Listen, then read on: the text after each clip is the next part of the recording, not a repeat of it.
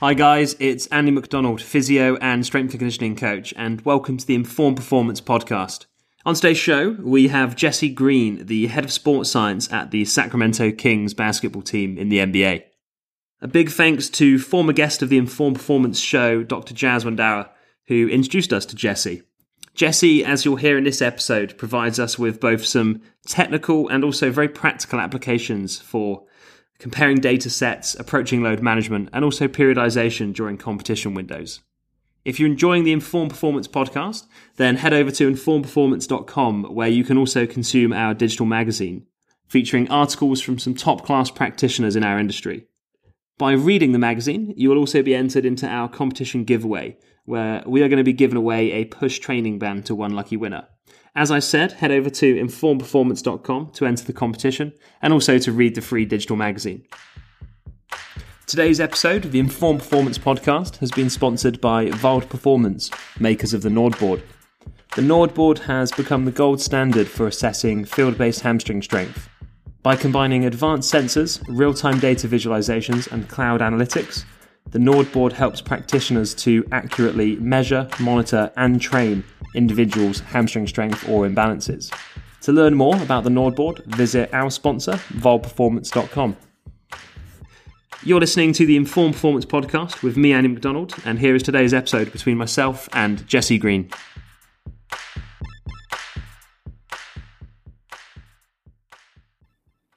Jesse, welcome to the show, mate. It's uh, it's great to have you on. Thanks, Andy. Appreciate it just so that the listeners can get some context, just in case they haven't come across you yet, would you be able to kind of uh, tell us about your background, kind of like your roots into the industry, and kind of bring us forwards to the current day? Yeah, mate, for sure. And firstly, I think it'd be remiss not to uh, sort of acknowledge the the resource you're putting out there. I think you're doing a great job here with um, you know getting some very valuable people on the podcast, and you're putting great content out there. So there's that piece. But sort of to go all the way back for me, um, grew up in country South Australia.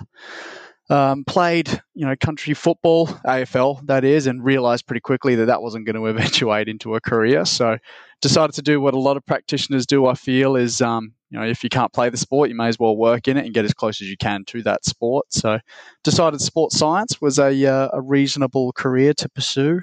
Um, went to Bond University on the Gold Coast uh, in Australia, which was awesome. I uh, was there for an accelerated two years um, to get my bachelor in sports science decided to stay on uh, for a third year, which was the honours research year. So did that honours research year, and that was sort of a simultaneous placement at the Brisbane Lions Football Club, which is uh, just about an hour north of the Gold Coast in uh, Brisbane, Australia. And that was sort of my first uh, step in the door uh, into high performance sport. And, you know, being very young, I think I was about 19 when I first stepped foot in the door there. It was very eye opening in terms of all of these different pieces that actually contribute to the day to day in high performance sport. I mean, you learn sort of the the grassroots level and a lot of mechanical, sorry, mechanistic stuff in your undergrad, but to actually be in the field directly after that was was pretty eye opening. Um, so I was there at the Brizzy Lions for about let me see, it was three and a half years in a number of different roles. Uh, the first couple of seasons was more of like an assistant across the board. I think the official title was a, a physical performance assistant or something like that, where predominantly I was working um, with the rehabilitation groups, or RTP guys, assisting out the uh, the rehab strength coach with setting up sessions, you know, collecting the external loads, RPEs, all that sort of stuff, and then pitching in with the main group in the gym or nutrition and watching protein shakers and all that fun stuff. Um, and then that sort of role progressed a little bit under some new management to uh, an academy role. So it was an academy uh, strength and conditioning coordinator for um, just over a year. Um, and that was awesome too. I really think that for anyone coming out of their undergrad or anyone looking to get into high performance sport, to get your hands on a program in the sense that you're running the entire thing. It doesn't have to be necessarily yourself, but you're responsible for you know the periodization, the conditioning, the strength, the you know, and everything in between, nutrition, loads, everything. I think that's the best thing you can do as a young practitioner is sort of get your hands on an entire program and you know see how all these pieces fit together, and also it forces you to prioritize what's important. So that was sort of my uh, my final year at the Brisbane Lions. And then halfway through that year, I was lucky enough to get a role with uh, the University of Louisville over here in the States in uh, Kentucky. Uh, that was sort of like a 50 50 role of half strength and conditioning, half sports science or performance analytics, as, as it was called. Um, again, got the chance to uh, run the program for, for one sport there, which was awesome, and contribute to a n- number of other sports um, in both strength conditioning and sports science capacities. Um, so again, that was awesome. I, I, really think that that's where I really sharpened the sword in terms of some of my, um, well, I guess both sides, strength conditioning and sports science, upon reflection. But I was there for about 14 months, and then um, Tina Murray, who was the uh, director of Olympic sports there at the time, uh, she hired me from Australia. She actually got a role as the the VP uh, of Health and Performance here at the Sacramento Kings, and was very fortunate to come with her uh, back in September 2018, and I've been here ever since. Mate, I'm quite similar to you actually hearing that story, and uh, I, I, cut my teeth when I was, you know, similarly enough, 19 as well, uh, and I was a, a, scrawny strength and conditioning intern at Bristol uh, Bristol Rugby at the time, Bristol Bears now. Um, yep. And I remember my interview uh, with Paul Hull, the head coach at, at, the time, being asked, you know, how like command respect or authority, and I don't know what terrible answer I gave him, but it, it could, I can't have been good. I'm just uh, I'm cognizant that we might have some young listeners listening to this show and, and the podcast in general. How long was it until you felt like you kind of filled your boots and uh, you know got got to a, an age or got to a level where you were you know maybe listened to by players or or felt um, felt effective essentially? Yeah, sure. Good question. I mean, I think it was it's certainly in the three sort of main positions that I've held in in my very short career. I think it's very much dependent on the environment you're in and also the leadership that is above you. I mean, ultimately, the leaders that hire you are going to either set you up for success or not set you up for success, essentially. So, I think it's it's more about the time spent in each individual uh, role. I felt like at the Lions, um, back in Brizzy, back home, um, it, it, certainly took a couple years, and that was not only a result of me being extremely green and fresh in the in the industry, but you know, trying to get a grip on all of the different directions that these athletes are being pulled in, and you know what is worth from from my end, what is worth pursuing, what is worth letting slide, and what's worth sort of chasing up. Um, so I still think I'm learning that for sure. Um, yeah, I don't think there's a direct age related to that, but still learning that for sure. Yeah, no, for sure. And what was the you know what triggered the move to the NBA? Um, how did that kind of come about? Yeah, good call. I mean, as a college environment, I'm sure you know, and for the listeners that don't, I mean, it's extremely intensive in terms of, I mean, you might get given three or four different teams that have alternating schedules. So, in the college environment that I was in, I was working with uh, four to five teams, depending on the time of the year, and I was always in in season, always in preseason, and always in the off season. So, there's just so many moving pieces um, that you have to be aware of and that you have to be cognizant of at any given time. Um, and quite honestly, I just wanted to work, and I always knew this that I just wanted to work with one team and just devote all of my time and all of my expertise um, and all my time essentially to just the one team. So as soon as this opportunity arose, that sort of met that criteria, and I was, um, yeah, I couldn't be quick enough to accept the role. Yeah, and you, you know, you jumped in as a, a performance analyst uh, originally at the Kings uh, before becoming head of sports science. As a as a kind of performance analyst, what what were your roles and responsibilities then, and kind of how has that changed now with you heading up the department? Yeah, sure. So uh, initially, it was a lot of surveying the current environment, as sort of coming in and saying, okay, what has been done really well, what's been you know done for a, consistently for a long time, and because these things are quite difficult to change. You know, once you instill something in a culture, it's it might actually be a, a, negative impact that you're making if you come in and you completely remove that. It could be something that's had a lot of time spent on it being instilled in the program. But nonetheless, it was a matter of coming in, surveying the environment, um, identifying the gaps, I feel. Uh, a, a good analogy I like to use is, you know, when I was a kid, we'd be down at the dinner table, and before dad would even try his food, he would put salt and pepper on it and uh, mum would get mad naturally of course because he hadn't even tried the food yet so i like to think of that analogy every time i come into a new environment or even into a new season is you know let's appraise what we've done in the past let's identify the gaps and then add salt and pepper accordingly so back then i think it was very heavy on that appraisal and then consequently on collection uh, and analysis and just instilling these certain pieces that I know I wanted to um, instill early, such that you know two three years down the road where I am now, I now have two to three years of that data that we're able to analyze and to reflect upon. And you also asked me about, uh, I guess, how my role has changed from when I first started here with the Kings in a performance analyst capacity and working into this more of a sports scientist, a head of sports science role. Um, I think ultimately it was quite a natural progression. There was no abrupt change. You know, I woke up the next day and I was all of a sudden managing this and managing that. I think it's been a logical progression, which has been nice. Um, I feel like now more so than the last, or when I began about three years ago, is I'm trying to be a bit more of a T-shaped employee. Um, and I'm sure people have read um, Range and the other books that reference this. But you know, having one deep specialization, um, whether it be sports science or strength and conditioning, or whatever you choose, but having that, you know, the top of the T where you can also, you know, be in a conversation or be in a room with a lot of other disciplines within the organization too. Can I have a conversation with strength coaches? Can I have a conversation with our therapists, with the player development coaches, with the head coach? That's something I'm really trying to develop as well. Because ultimately, if we don't have the trust and the relationship of these key pieces in the program, it's it's just not going to work. It's just not going to work. We have to be able to speak the same language, and you know, at the pace at which the NBA moves, and, and professional sports in general, for that matter, you have to be able to speak the same language in the sense that if I'm if I mention something in passing or if we're in a meeting um, and we have a finite time to, to go over our players, that we can efficiently prioritize our time efficiently prioritize our players' time as well. So I would say trying to become a more T-shaped employee is certainly something I've associated with um, this new role as head of sports science. Um, and also trying to move uh, towards a bit more of a deeper analysis of our data as well uh, as opposed to day to day, where it's, you know, if we do X today, what happens tomorrow? If we do Y today, what happens in the next couple of days? I mean, that still takes up a lot of my time, but really trying to take a step back as well and take some a deeper analysis on a month to month, season to season is, you know, we did this last year. This is what eventuated. What if we do that again, or what if we slightly change it?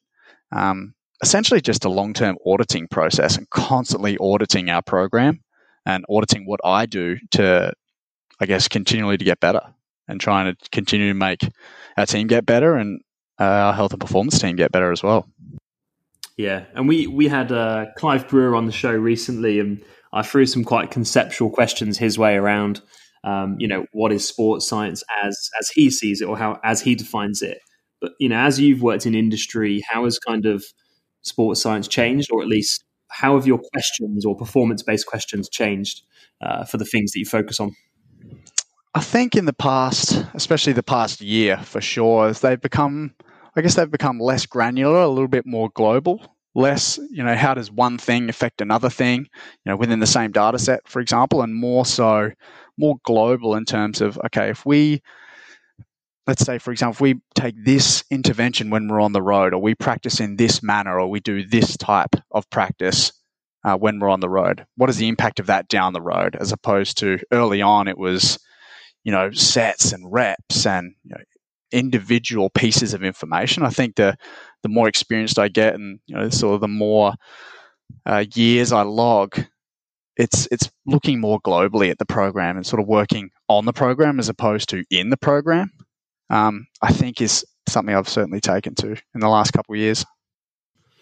You've spent a decent amount of your career in field sports, and then more recently, the the better part of three years uh, in basketball. How do the kind of sports compare for you in terms of what you do as a practitioner?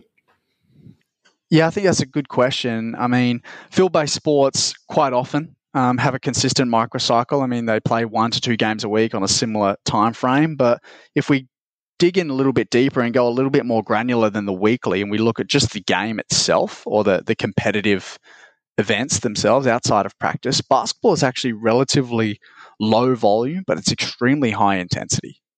Um, in my experience, the game has been the largest stimulus of the week. So practices, um, training, all of that sort of stuff on the court or on the field has been typically less than the game itself. But in basketball, it's a little bit the opposite, um, especially from a load standpoint. Basketball, it's extremely high intensity for the minutes that you're out there, but I could quite easily go out onto the court and, you know, in a 60 minute practice or a longer practice, accumulate the same amount of load uh, that we see in a game in a practice environment. So that's something that took a little bit of getting used to. I would say is that usually that game at the end of the week is what you're preparing for, and everything sort of falls below that mark, and there's this big spike as the game on the weekend. Whereas in the NBA or in basketball, at least, um, the way we track things and the way we evaluate our external loads is it's it's a little bit the opposite. Games are these really high intensity, low volume, um, high neural demand, high psychological demand stimuli, and practices are lower volume and sorry higher volume and tend to be slightly lower intensity. Um, so that's something that's certainly gotten used to in in the past couple of years, but has also made it extremely interesting to analyze and that's uh, that's why I do what I do is trying to dig in, reveal some of these uh, you know some of these nuances of the sport of basketball itself. Yeah, sounds like a, an interesting, but uh, probably initially a very challenging kind of paradigm shift for you. Oh, no doubt, no doubt. Uh, there's endless questions and data points that we could chase after, and depending on uh, how far down the rabbit, the rabbit hole we want to go, how do you personally prioritize or identify the information that would be most helpful or most impactful on performance or injuries, perhaps?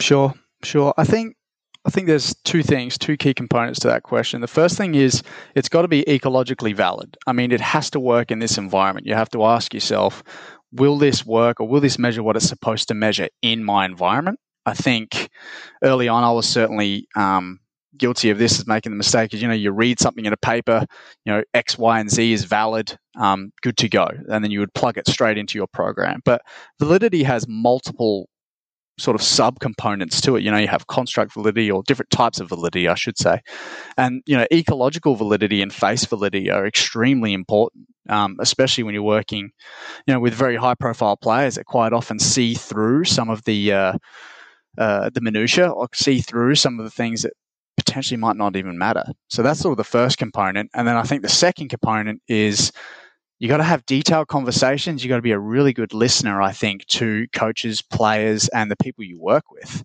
I mean, everyone sort of has their own philosophy within how they operate. So I believe, anyway, that the sports scientist or a role similar to mine is a facilitator. We're trying to facilitate the physios to provide better treatments. We're trying to facilitate the strength coaches to provide better prescriptions in the weight room. And just like we're trying to facilitate the players to get better, we're trying to facilitate the coaches to, you know, plan better practices or I guess develop our players in such a way that's productive for everyone in the organization. So I think they're the sort of two key components that I think about uh, when you ask that question talking about ecological validity in in some different sports and some different sporting leagues around the world there's a there's a difference between the sort of the data and the monitoring that you can collect during training versus in a competitive arena um, how do you you know whether it's basketball or whether it's a different sport how do you kind of personally approach trying to sort of match up the validity of you know maybe the training environment versus the competitive arena when you don't necessarily have the the data set for what the difference might be? Yeah, sure. Good question. I mean, I think it for me it comes all the way back to game demands and having a really good understanding of the game demands and evaluating those as best as possible. And I think this is also reflected in the literature as well. I mean, there's going to be papers until the end of time that analyze the game demands deeper and deeper and deeper, which I think is absolutely essential to progressing the field. I think the better we know the game from a physical standpoint, from a movement standpoint, and a technical tactical standpoint can allow us to pick better metrics that describe the game. Uh, an easy example is, I think, if we look at field-based sports, you know, some of my experiences in AFL, where you know, total distance, high-speed distance, sprint distance, these metrics are, you know, across the board, they're pretty commonly monitored. I would say in, in most clubs. Whereas you translate that to the basketball environment and total distance, high speed, and sprinting. I mean, they don't really even reach these these sprinting thresholds or these high speed thresholds. So you've really got to appraise the game and sort of allow the demands of the game to pick the metrics for you, if that makes sense. Um, yeah, and just use some common sense as well. I think is is the ultimate uh, the ultimate caveat to that. Let's get into uh, into workload. I know you've got an interest in external uh, load monitoring, uh, and, and, I'm sure that's only been heightened working in the NBA. Um, we all know that we all know what metrics you can pull and observe, maybe superficially, But if you kind of dig deeper, what can you uh, what can you find? And feel free to make that answer NBA uh, context specific or not. Yeah, sure. Um, again, I think going back to some of the research done by um, Jace Delaney, Grant Duthie, Rich Johnston, they're currently looking at the distribution of load and how that relates to the peak intensities that we see in the game. Uh, so there's a big influx of research, probably within the last five years, about identifying peak intensities using a moving average approach, which I think is fantastic. I think that's a great way to go about it um, in terms of identifying or and preparing for the peak intensity as opposed to just going with the average.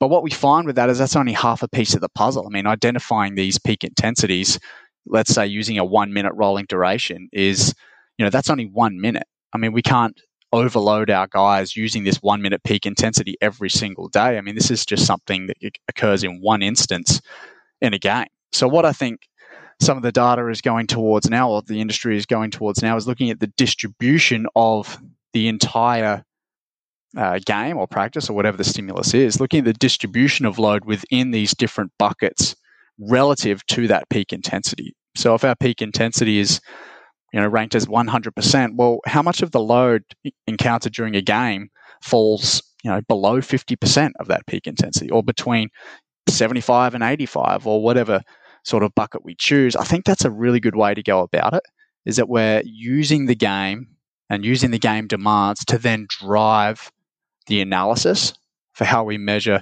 the different intensity and the different loads that have been encountered in those different buckets. And then I think second to that as well, in a more specific example like basketball, we um, we looked at doing that similar analysis and we did that in the off season this past year. And you know, looking at a one minute rolling average in basketball just doesn't tend to make sense. I mean, the ball in play periods are, are very, very brief.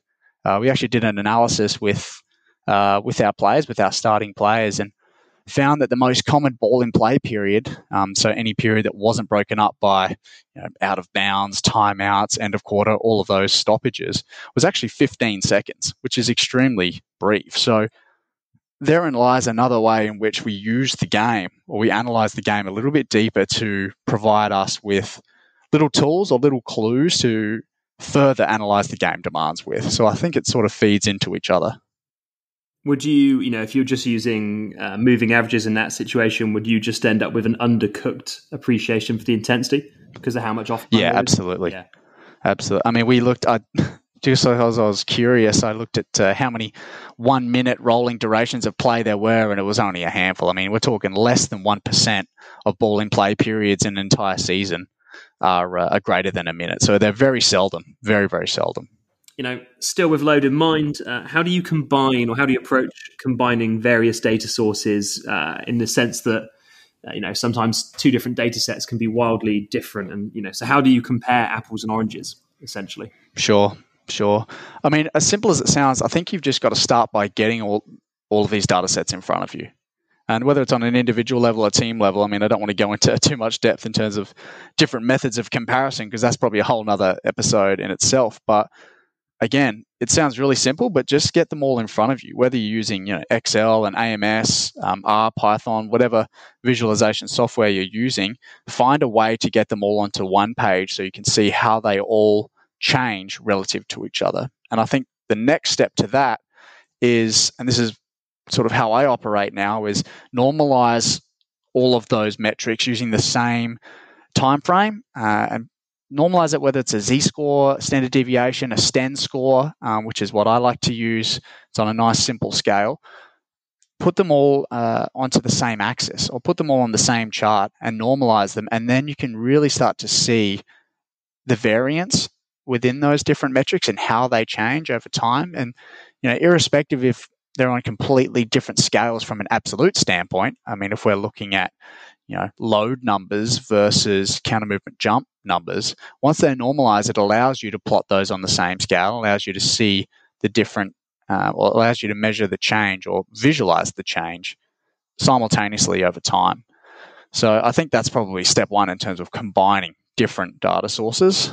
Um, second to that, I think there's some good work out there on you know internal to externals, um, subjective to objective load ratios, and you know, wellness ratios and all these different ratios, which I also think is a great way to go about it. But you've just got to keep in mind that whenever you create a ratio of any sort, that you are compounding the error of both of those metrics. So I think um, if you are going to go down that route of creating a ratio or creating any sort of um, scaled metric, that you do look at the components individually at the same time. I think you know, regardless of what um, tech or current research nuance is is trending, we as an industry we evolve, we, we innovate and we evolve. Uh, with that in mind, how do you, you know, what do you think about and what do you consider when you go to implement or change maybe the technologies that you use, you know, in sport or the NBA? Yeah, I mean, it is unbelievable, isn't it? I mean, the amount of technology that we see appear on a what feels like a month to month basis now. I mean, just looking at um, you know velocity based training, for example, we can see there's well over 30 different companies now um, measuring velocity within the weight room. So it's certainly um, certainly something I think practitioners these days need to have and need to think about as a good filter uh, for these technologies and being very being cautious in terms of adopting them quickly, but also having a great understanding of reliability, validity, specificity, and sensitivity as well. Um, I think it goes back to that previous point we were talking about in terms of ecological validity and face validity as well. Um, I mean, it can come down to the position that the sensor is worn for the athlete for it to be um, adhered to or not. I mean, it's really that simple. Um, but yeah, having a good understanding of validity and reliability, I think, is essential. Um, if it passes those, well, that initial validity test, I think start with it on yourself. Simple as that. I mean, I always start if we're thinking about implementing a new technology, I'll run with it for maybe two, three, four weeks myself. And if it passes those tests, then I might try it on some of our staff. And then from there, some of our you know, G League players. Uh, and then from there, we push it up to our, our NBA team. I mean, it's just a, a logical progression of um, yeah, going through those key steps, I believe we had Andrew Gray on, who you might know, a fellow Australian, uh, not too long ago in the podcast, and he was talking about ADI and um, how he's able to kind of uh, go more into GPS and combine maybe you know the movement data more so with technical and tactical than people have thought of before. Um, how do you kind of blend technical and tactical data with movement data to to kind of contextualize it? Sure. Um, I mean, Andrew is a top practitioner. I haven't met him personally, but I love his content and I love his stuff. So shout out to Andy. But I think this is a this is a big area for growth in the sports science industry. Is blending the the physical, the movement, the location data, whatever you'd like to call it, with the technical and the tactical data. I mean, that's only going to drive conversation and more conversations with the skill coaches, uh, the head coach and the player development coaches. Um, and anything that can drive that integration between those two parties further is only a good thing. Um, I think an example where we've used it in the past is in a return to play setting, return to play process, especially late, is we have our location data. So we have, you know, the data that players have on an X, Y coordinates on the court or on the field of play, whatever. And we just simply created a heat map um, where the sort of the heat signature on the map itself was related to the acceleration, um, specifically related to high end accelerations or more aggressive accelerations and decelerations. And what that actually revealed is for that certain player, where they tended to accumulate these more stressful movements, these more stressful higher end accels and decels. So then what we were able to do is take that to the skill coaches and say, look, this is where um, the majority of his stressful movement occurs. And automatically they can look at that and say, oh, yeah, of course, because that's X play or that's this play that he's constantly running or he's a key component of. So therein lies sort of lies a bigger point in that if we can create or we can blend these two types of data that we can drive conversations and ultimately drive better processes, especially in the return to play environment, which is you know specific to the example I just gave, in that that heat map sort of drove the session for that certain day or week. But I think that's just a little example of where we can blend those two data sets together and ultimately have a greater effect on, or greater, um, I guess, contextualizes our data a lot better because it's ultimately technical and tactical data or the the actions that the players perform technically and tactically that result in winning the game. So if we can contextualize our data to that data set, I think that's the the right way to go. Yeah, what a great example of um, yeah the collaboration between you as a sports scientist, um, you know maybe the strength and conditioning coach or PT, but also the playing coach. Um, you know what a nice way to collaborate, but also periodize that return to play process. Yeah, for sure. I mean, as I said, it's uh, constantly trying to drive further dialogue and further conversations, especially with our skill development coaches um, as well. I want to talk about the transfer of principles into kind of actual reality. And to preface this, old fashioned kind of periodization models didn't uh, once have to account for maybe the on field training and the and the game schedules. And you know, we're quite commonly in this conversation talking about load and strategies around it. What principles, you know, remain true, and what becomes redundant when you've got this noisy kind of NBA schedule where you're on the road a lot and the the game frequency is high and occasionally, you know, inconsistent. Yeah, sure. I mean, this is something I spent a lot of time thinking about, like really in terms of how our schedule is is planned or, you know, how haphazard the schedule is planned in terms of its um, randomness. But I guess to quote Aaron Coutts, I think that the tenets of don't do too much, don't do too little, and don't change things too quickly holds true, irrespective of the sport you're in. But that being said, I mean, true periodization is obviously built on you know, expected adaptation to given stimuli, whereas in the NBA environment or in any sort of haphazard training environment, it's it's almost like the the planning uh, and different stimuli that you are planning is based on the readiness and the freshness, I guess you could say, of the athlete at any given point. I mean, many sports have a consistent microcycle. So, you know, they might play one or two games a week every Friday, Sunday for 10 weeks or so. Then you have consistent game day minus ones, game day minus twos, and so on that you can measure responses based on. So you can see, okay, for a normal game day plus two or two days after a game, is this how they're normally responding? Is it better? Is it worse? Is it the same? That's a really nice way to compare. Um, whereas in the NBA, I mean, pretty much every day is, is a game day minus one.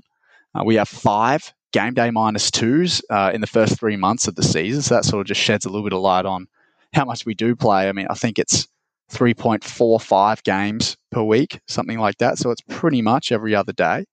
So there's very little standardized in this respect. So I think what we have to do is um, really rely and really make sure that we're collecting appropriate readiness data or how they're responding to the given workloads, and that's got to be something that's pretty constant as well. Uh, in the past, I've you know done a lot of weekly check-ins and assessing things on a weekly basis, which you know, as I said, when you have a consistent microcycle and you can measure based on a consistent and reliable timeline, um, it works great. But when you know every week is different to the next, and you slap on travel and you slap on you know, an overtime game or buses and planes and all these things, I think your periodization strategy has to include data from a multitude of different sources, um, subjective and objective, obviously, but having a process or having a system for how you integrate that data is equally as important, I think. Um, so, nonetheless, I think back to your original question in terms of old fashioned periodization, some of those tenets hold true, uh, but nonetheless, we have to be adaptable. I mean, I don't think the Russians back in the uh, 1900s were planning on you know 3.5 games per week in a completely random manner. and, and, this next one's uh, maybe a little bit contextually vague, but in some sports, if you were to speak to two, uh, you know, if you speak to, in, in, seasonal sports, if you speak to two different S and C coaches, you might get two different answers on uh, whether you can expect some adaptation physically um, and training maturity in season or not. Um, and excuse my naivety, but how much adaptation with what you're saying in mind can you expect from an NBA athlete in season? Sure, I think I think it depends. To give you sort of a you know that cliche answer, it certainly depends. I mean, if we're talking about a low minute guy or a guy who doesn't really see the floor, isn't really in the rotation, we can certainly uh, expect some adaptation to occur. If we go down the other end of the spectrum, a guy who's playing really high minutes on a night to night basis, depending on the adaptation that you're looking to um, that you're looking to chase, it's it's very much dependent on that as well. So if we're trying to chase hypertrophy, for example, um, obviously hypertrophy requires a caloric surplus plus if you slap on top of all of this output, it's just output, output, output, and then you take them in the weight room and there's more output there, there's more volume, there's more expenditure. If you're not matching that with the appropriate nutritional intervention, you could actually be taking away from the original goal or the adaptation that you're looking for. If it's hypertrophy, then you'll likely be doing a little bit more volume than, say, strength work or power work. And if you're not supporting that with the appropriate nutrition, then you're probably actually going a little bit backwards in terms of breaking them down and not necessarily building them up appropriately. Um, strength, on the other hand, power, on the other hand, I really do believe that if you uh, if you plan it appropriately and you plan it accordingly, um, that you can get adaptation during the season. That you can. Um, I think another caveat to that that we need to think about too is when we evaluate and when we measure to assess progress as well. As I said, there's so much randomness in the schedule that we can't possibly locate a, a seven day period that's exactly the same at the start of the season and the end of the season. Um, trying to standardize as much as we can the testing um, sessions to assess if you have gotten an adaptation or not becomes difficult in and of itself. So that's where a lot of this autonomous monitoring or invisible monitoring, as it's sort of been uh, dubbed in the literature and uh, and in the industry, I think is um, extremely important nowadays more than ever. Yeah. Jesse, I'm really aware of time, and I know you've got a, a game to get to this evening, but where's the best place for the listeners to follow you? Yeah, of course. I mean, I'm quite a, a passive contributor to on Twitter. I would say, like, I'm very frequent on there. Um, I don't sort of post too much, but I think there's some great content on there, and it's a it's a really nice resource. So on there, I think my username is Jesse P Green, uh, I believe. Uh, and also, you know, the old fashioned email as well is a great way to get me. Um, you can use that. Uh, it's jgreen at kings.com. Cool. Well, mate, we'll, um, we'll put that in the show notes and really appreciate your time, especially on a, on a game day. So, yeah, thanks for coming on and, uh, and thanks for the transparency on, on what you do and how you do it. Yeah, absolutely. Anytime, mate. Thanks for the chat. And again, I think you're putting a really valuable resource out there. So good job to you as well.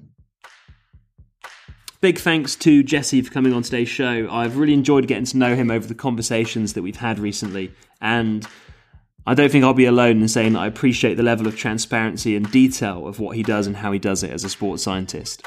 Hope you enjoyed today's episode of the Informed Performance podcast. Thanks for listening and catch us next week for more performance and sports medicine insights.